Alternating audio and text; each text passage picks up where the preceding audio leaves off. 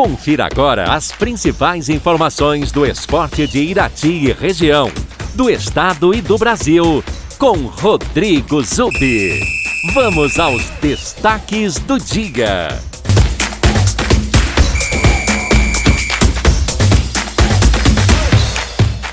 Olá, os ouvintes da Supernar, um bom dia a todos. No Campeonato Interbairros de Futsal em Rio Azul, duas partidas foram disputadas ontem pela primeira rodada. Os jogos aconteceram no Ginásio Albinão. No primeiro jogo, o time da Vila Maria goleou a Beira-Linha B por dezesseis a dois. Os destaques do jogo foram Kleber, que marcou cinco gols, e Thiago Ullmann, que balançou as redes seis vezes. No outro jogo, Vila Diva e Vila Gimbaroski fizeram uma partida equilibrada que terminou empatada em cinco a cinco. O destaque do jogo foi Ed César, jogador da Vila Gimbaroski, que marcou três vezes. Os jogos em Rio Azul estão acontecendo sem a presença de público e a novidade é que a Secretaria de Esportes está transmitindo os jogos no Facebook, na sua página na rede social, para que as pessoas possam acompanhar de casa. Ainda falando de Rio Azul, as equipes interessadas em disputar a Copa Integração de Futebol devem entregar as fichas até o dia treze de setembro.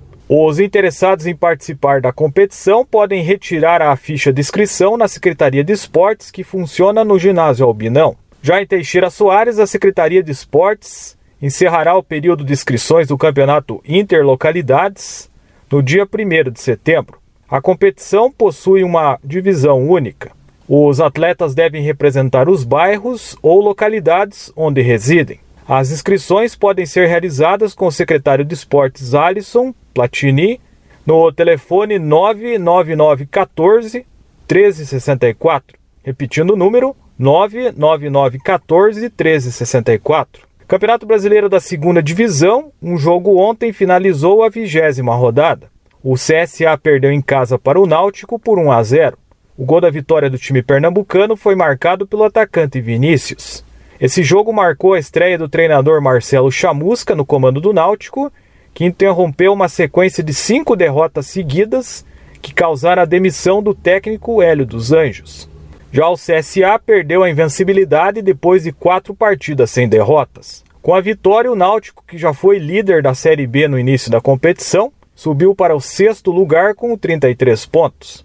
Já o C S A é o décimo colocado com vinte e oito. Em outro jogo disputado ontem pela Série B, abrindo a vigésima primeira rodada, o Guarani venceu o Operário por três a zero. Os gols do Guarani foram marcados por Lucão do Break, cobrando pênalti, Júlio César e Alex Silva contra. O Guarani quebrou a invencibilidade de cinco jogos do Fantasma na competição. O Cleiton, que foi revelado nas categorias de base do Irati Sport Club, entrou aos trinta e quatro minutos do segundo tempo e tentou duas finalizações que foram desviadas pela defesa no fim do jogo. O Cleiton, ou Cleitinho, como é conhecido aqui em Irati, está atuando atualmente no Operário de Ponta Grossa. Com a vitória, o Guarani subiu para o quinto lugar com trinta e três pontos. Já o Operário, o oitavo colocado com trinta e dois, um ponto a menos que o Guarani, mas três posições atrás. Isso mostra o equilíbrio da Série B, que é liderada pelo Coritiba. Hoje, dando sequência à rodada, às dezesseis horas, o Vila Nova recebe o Avaí. Na Copa do Brasil, quartas de final, jogos de ida, teremos hoje, dezenove horas, na Arena da Baixada, em Curitiba, o Atlético Paranaense recebe o Santos. Às vinte e uma e trinta, em Porto Alegre, jogam Grêmio e Flamengo. O jogo marca o reencontro do treinador Renato Gaúcho, que hoje comanda o Flamengo, com a sua ex-equipe, o Grêmio. Já o São Paulo recebe o Fortaleza no estádio do Morumbi, também às vinte e uma e trinta.